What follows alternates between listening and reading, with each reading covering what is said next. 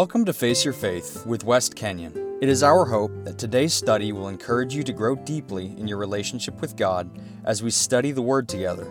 Now let's join West for today's study. This week we will be taking a look at walking away from God. And in a number of aspects, this topic will relate to my past topic on Can You Lose Your Salvation, which you can find in our online archives. The topic today will differ, however, in that we are going to examine what it looks like to walk away from what God wants and expects of us, and what it looks like to return from walking the self serving path through the valley of the shadow of death. So the question is Have you ever walked away from God? Have you ever willingly and intentionally went against what God wanted you to do and were so bent on not listening that you took yourself far enough away that you could no longer hear God's voice? We often attempt to pull this off as kids with parents and friends, and when we figure out that supposedly going far enough away to not, quote, hear works, we carry it out into adulthood and too often make it a practice with those we don't want to hear from on a regular basis. Yes, including God. And just in case you are questioning whether or not you are in this camp, yes, you are, and regularly.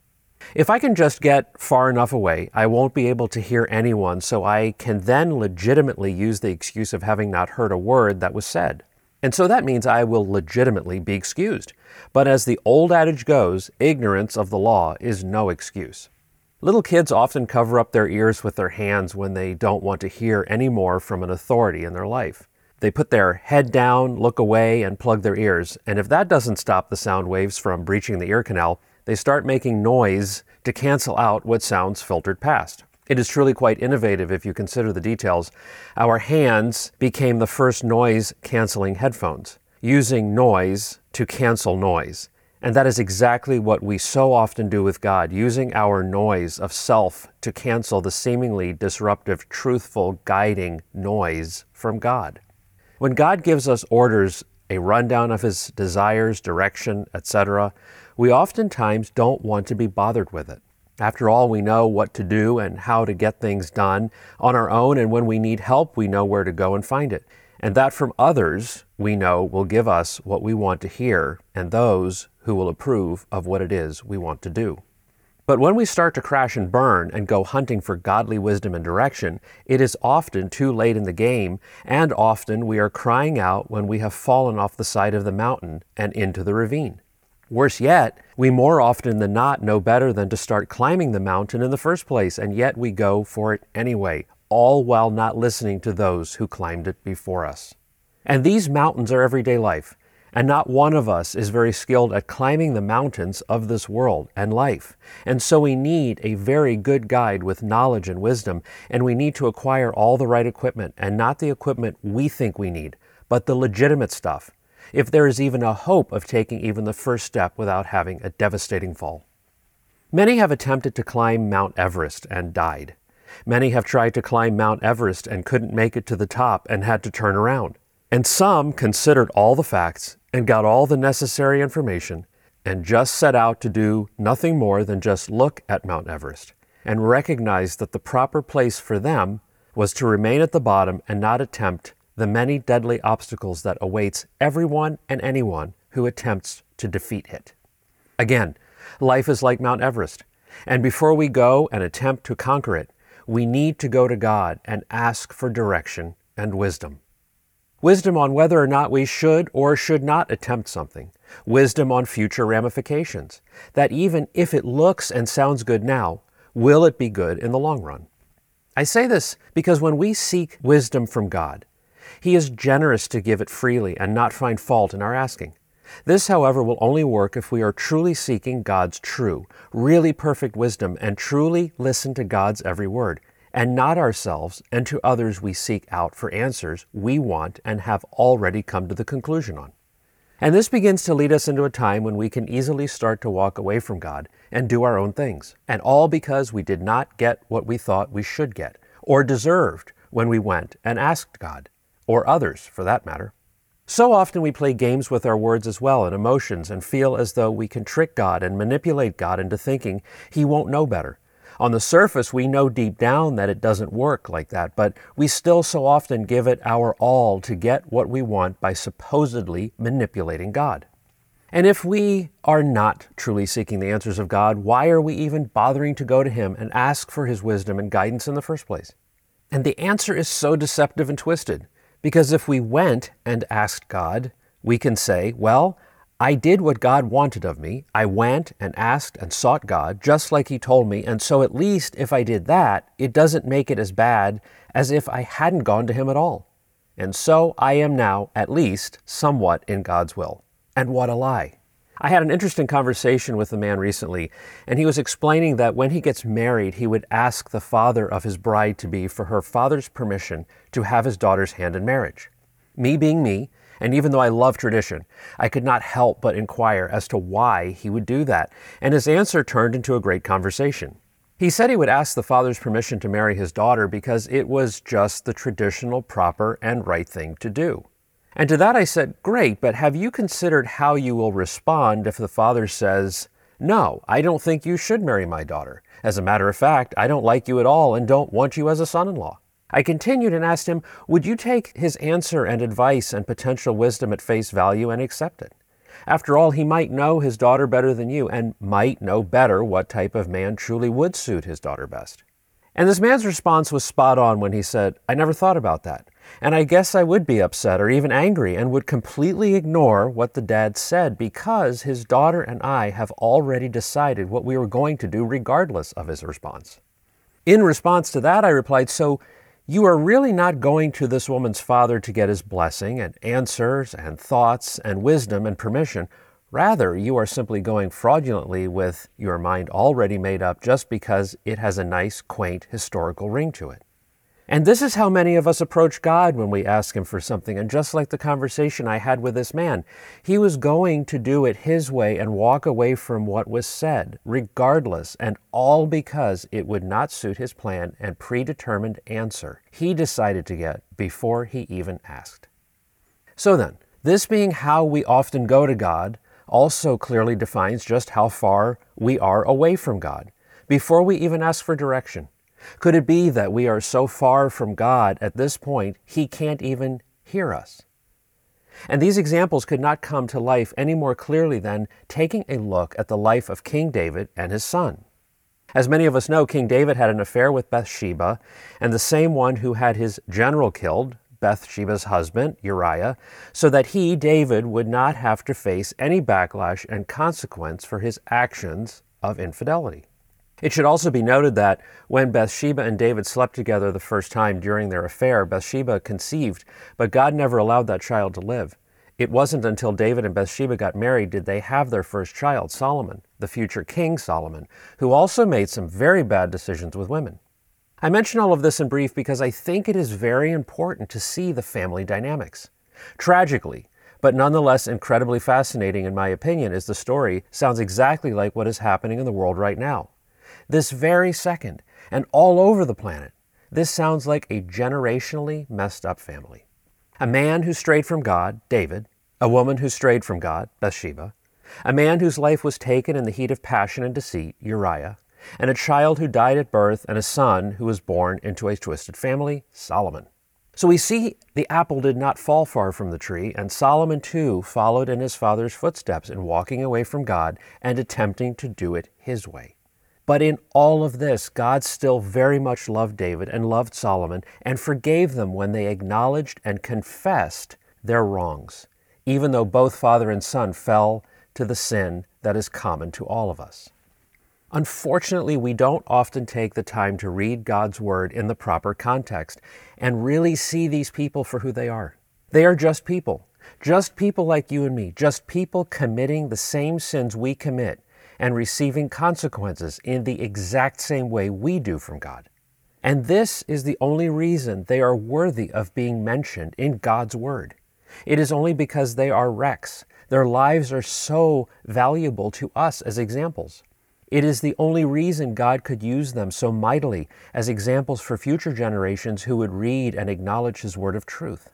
Entirely too often, the church elevates the people in the Bible as, quote, saints, and the use of the word all wrong. They are looked up to as heroes and virtually godlike. We put them on pedestals and, in too many instances, ascribe them more credit than God Himself for their near flawless devotion to God. So, when was the last time you heard a message that covered the hideousness of our biblical peers? Matthew, Mark, Luke, John, Paul, Noah, Adam, Eve, Moses, and the list goes on and on throughout Scripture. When was the last time we looked deep into these lives and recognized fully they are just people, fallen, sinful, stubborn, wayward, disobedient people who all veered off course with God? Plenty of times they did what they wanted to do and did the very things that do not honor God at all, and in the same way we do those exact same things every day. Consider this David was a ruling king of a huge nation. Let's break that down one step further. David held the same power, if not more power, than the President of the United States.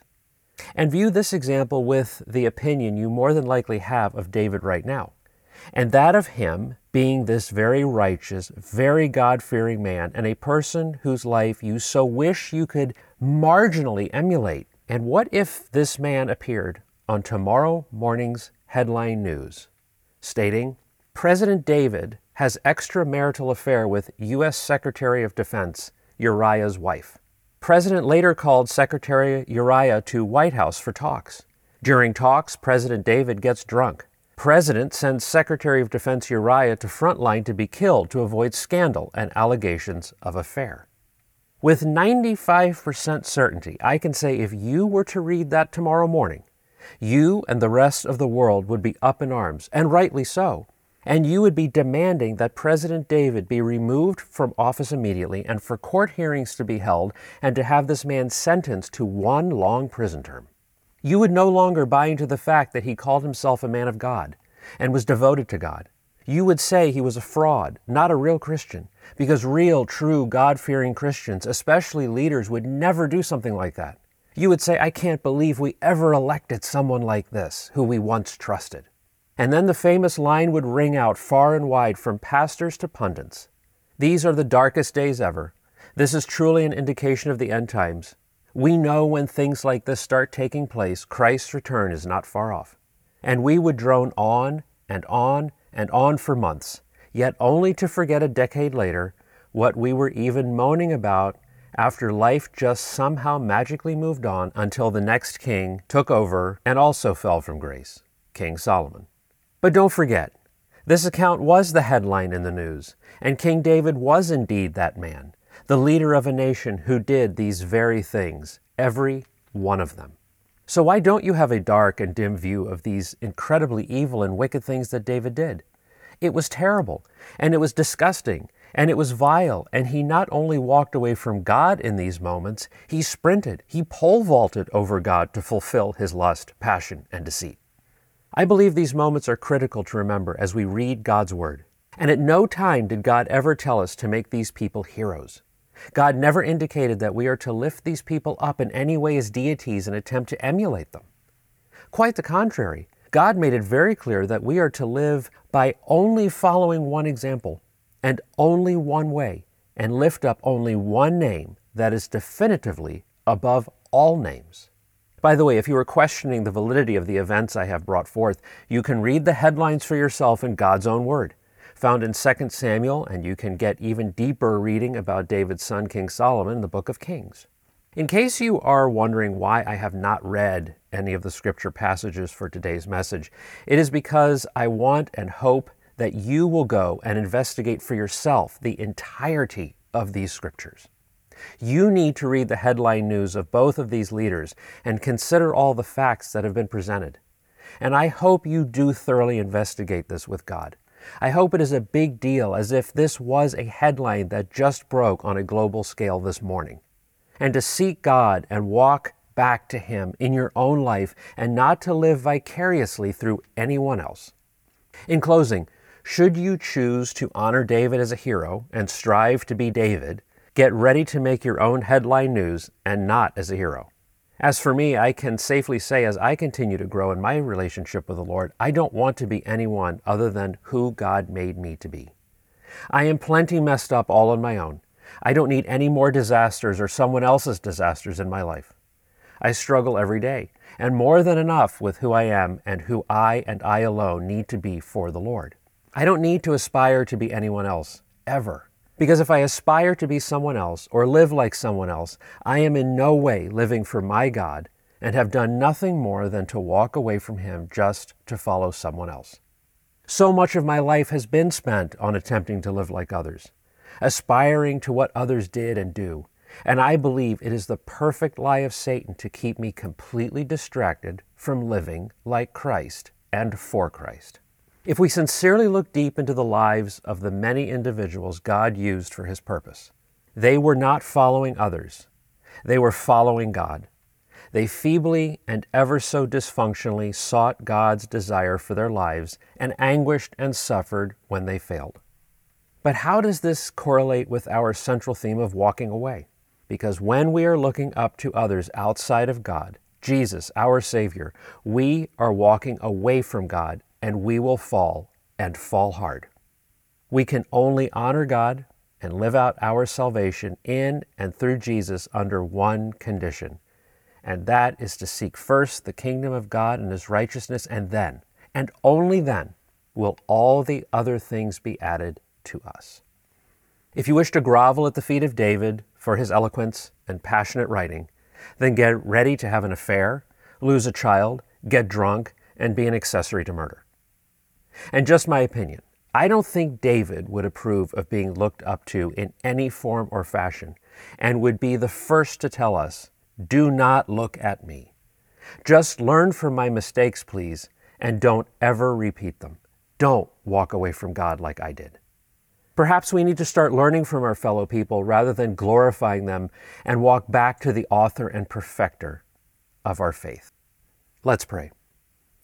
Most gracious Father, forgive us for walking away from you and placing our hope and trust and faith and hearts in people. Forgive us for our desire to lift up the name of anyone but you.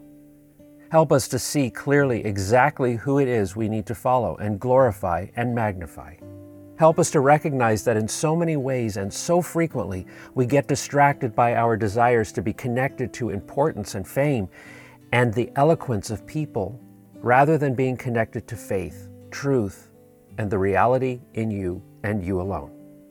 Give us understanding and wisdom to look deep into our own lives and to know where we stand with you and whether or not we need to turn around and walk back to you in a time of confession and recognition and to be fully satisfied in you who made us to be in your sight. O Lord, our strength and our Redeemer.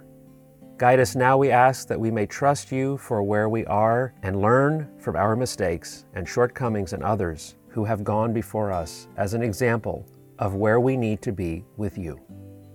We now ask all of these things in the name of our Lord and Savior, Jesus Christ.